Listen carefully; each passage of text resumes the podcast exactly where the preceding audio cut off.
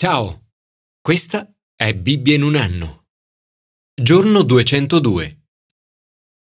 All'età di 18 anni, Billy Nolan abbandonò la marina mercantile.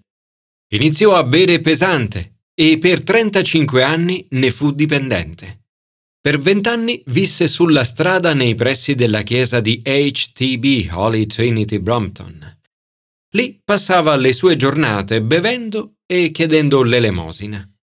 Il 13 maggio 1990 si guardò allo specchio e disse Billy, non ti riconosco più.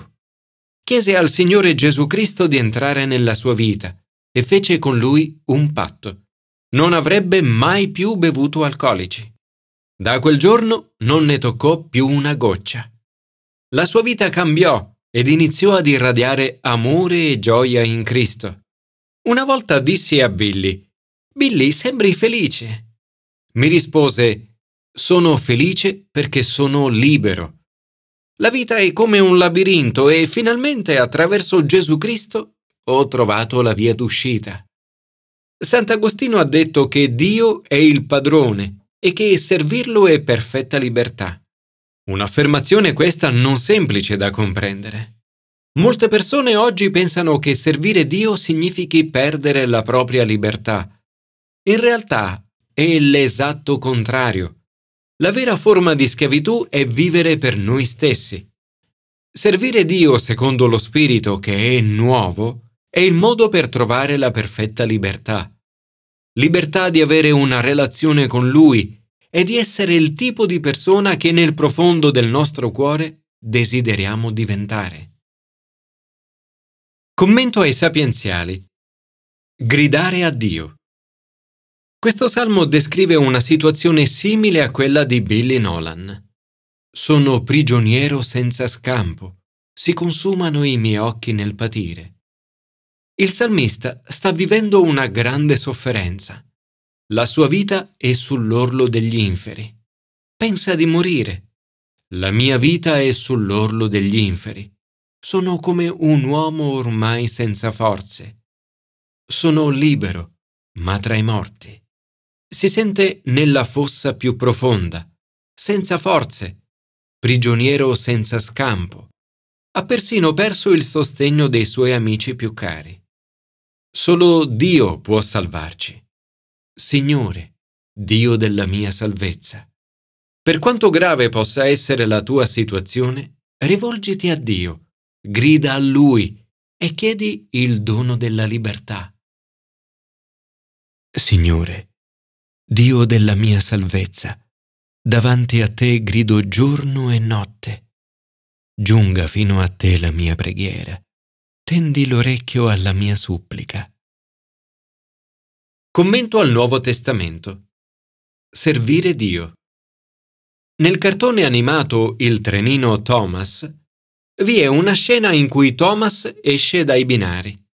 Grida Sono libero, sono libero finalmente sono fuori dalle rotaie e sono libero. Ma in realtà Thomas non è libero.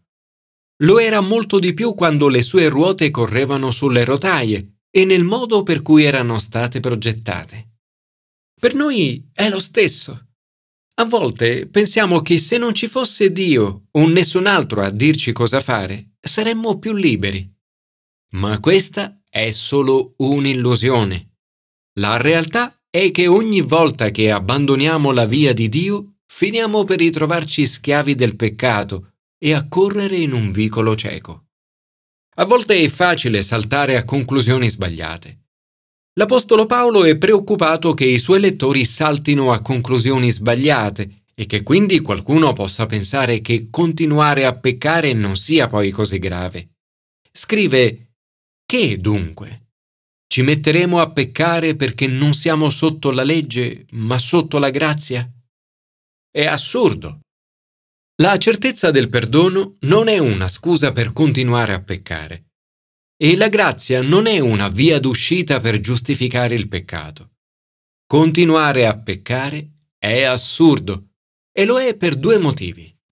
1. Un nuovo Signore. Come cristiani ora abbiamo un nuovo Signore.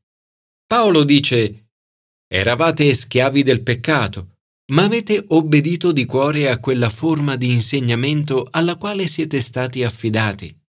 Che ci piaccia o no, siamo tutti schiavi di qualcosa. Il peccato è una forma di schiavitù che porta solo prigionia spirituale e morte. Al contrario, servire Dio porta alla libertà perfetta, perché il salario del peccato è la morte, ma il dono di Dio è la vita eterna in Cristo Gesù, nostro Signore. Dio è il nostro nuovo Signore. Ogni volta che cediamo al peccato, andiamo contro lo scopo della grazia, che è quello di darci la vita vera, la vita eterna. Nei momenti di tentazione dovremmo fare di tutto per non cedere. Non siamo più schiavi del peccato, siamo liberi di dire no. Dovremmo inoltre ricordare che l'obbedienza ha una ricompensa.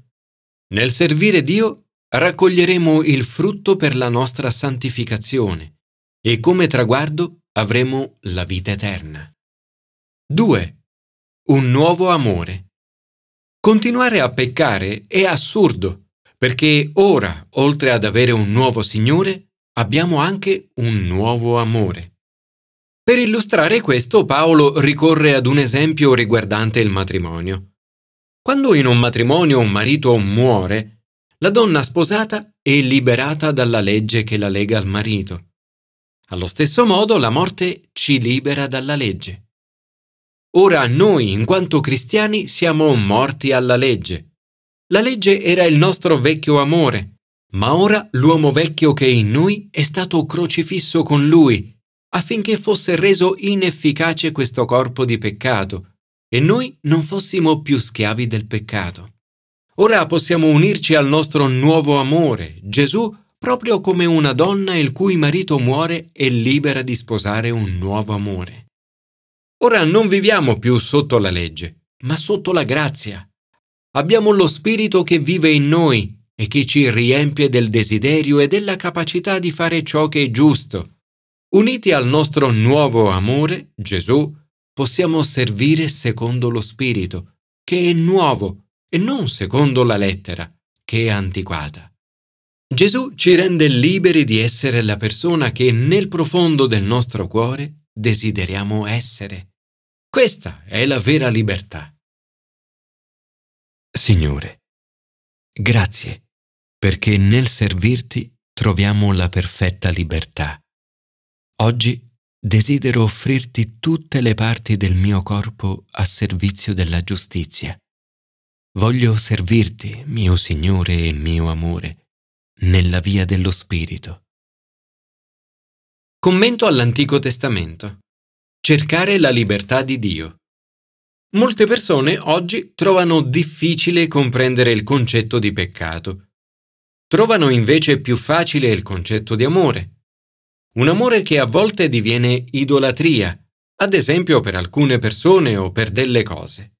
Nella vita scegliere il nostro amore più grande è vitale. L'amore più grande sarà quello che serviremo e adoreremo di più. In questo brano dell'Antico Testamento troviamo il medesimo principio illustrato da Paolo nella lettera ai Romani, secondo cui chi pecca è schiavo del peccato e finisce per imprigionare la propria vita in un labirinto. Dio ama il suo popolo. Il profeta Osea è chiamata a darne un esempio concreto con il suo amore per la moglie, nonostante lei abbia commesso adulterio. Va ancora, ama la tua donna. È amata dal marito ed è adultera, come il Signore ama i figli di Israele, ed essi si rivolgono ad altri dei e amano le schiacciate d'uva. Osea risponde con le parole del Signore. Non c'è infatti sincerità né amore, né conoscenza di Dio nel paese. Si spergiura, si dice il falso, si uccide, si ruba, si commette adulterio. Il popolo è colpevole di adulterio e prostituzione. Una descrizione questa molto simile a quelle delle molte società di oggi. I capi non offrono buoni esempi. Tutti hanno peccato contro di me. cambierò la loro gloria in ignominia. Essi si nutrono del peccato del mio popolo e sono avidi della sua iniquità. Il popolo e il sacerdote avranno la stessa sorte. Li punirò per la loro condotta e li ripagherò secondo le loro azioni. Attraverso il loro peccato non trovano la libertà. Sono insoddisfatti e schiavi del loro peccato. Mangeranno, ma non si sazieranno. Si prostituiranno, ma non aumenteranno. Il vino vecchio e quello nuovo tolgono il senno. Uno spirito di prostituzione li svia e si prostituiscono, allontanandosi dal loro Dio. Si è alleato agli idoli. Dopo essersi ubriacati, si sono dati alla prostituzione. Non riescono a tornare a Dio. Le loro azioni non permettono di fare ritorno al loro Dio. A quel tempo adulterio e prostituzione erano molto diffusi tra il popolo. È come se un potere demoniaco li stesse possedendo. Uno spirito di prostituzione è fra loro e non conoscono il Signore. Egli si è allontanato da loro. Un allontanamento, questo, che Dio vuole perché il popolo ritorni a Lui. La via del ritorno è ammettere la propria colpa e cercare il volto di Dio. Ricorreranno a me nella loro angoscia. Joyce Meyer ha detto, come possiamo cercare Dio? Un modo è pensare a Lui e chiedersi cosa farebbe Lui nelle diverse situazioni, cosa direbbe, cosa sarebbe per Lui più importante. Quando lo cerchiamo, riceviamo tante sue risposte ai nostri problemi. Troviamo gioia, pace, amore, sapienza e tutto ciò di cui abbiamo bisogno nella nostra vita. Vi incoraggio a cercarlo sempre, in ogni circostanza della vostra vita. Signore, oggi desidero cercarti. Ti consegno tutti i miei problemi. Ti prego, mostrami cosa vuoi che faccia. Donami sapienza Aiutami oggi a trovare la perfetta libertà nel servirti con tutto il cuore.